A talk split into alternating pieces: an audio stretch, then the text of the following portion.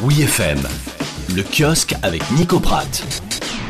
Et cette semaine, Nico, tu vas nous parler des cahiers du cinéma, rien que ça. Eh oui, une revue de cinéma, la revue de cinéma même, née en avril 1951 et dont le dernier numéro met à l'honneur Paul Thomas Anderson et son nouveau film en salle, Licorice Pizza. Ah.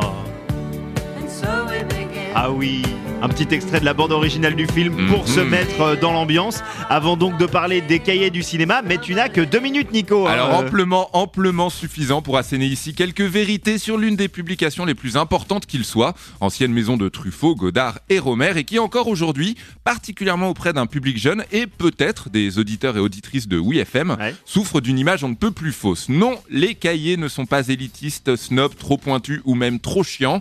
Après un rapide sondage effectué auprès de ma petite cousine de 18 ans et de ma mère de 63 ans, Oui. le constat est sans appel. Les cahiers du cinéma, c'est compliqué, compliqué à lire et compliqué à comprendre. Sauf que ça, en fait, c'est des idées reçues, c'est faux. Exactement, tout cela est faux. Les cahiers parlent moins de cinéma que d'images, de ce qu'elles signifient, de ce qu'elles racontent, parfois malgré elles, et de ce qu'elles peuvent changer. Lire les cahiers, c'est donc éduquer, perfectionner notre façon même d'être cinéphile, de vivre notre passion du cinéma et de comprendre ce que le 7e art dit de nous. Alors, si cette chronique pouvait juste convaincre un auditeur ou une auditrice de s'emparer du numéro de janvier des cahiers, de lire, de s'immerger et de tenter une compréhension qui en apparence lui échappe, alors j'en serais très heureux. Et sa mission ici sera accomplie. Voilà. Merci, c'est comme ça que Une Nico au Pratt. moins. C'est comme ça que Nico Pratt est grand. Euh, merci. au- Au-delà d'être grand par la taille. C'est ça, vrai. c'est voilà, ça, vous ne le savez pas forcément. Euh, merci beaucoup, Nico. Merci à toi. On se retrouve la semaine prochaine. Avec plaisir.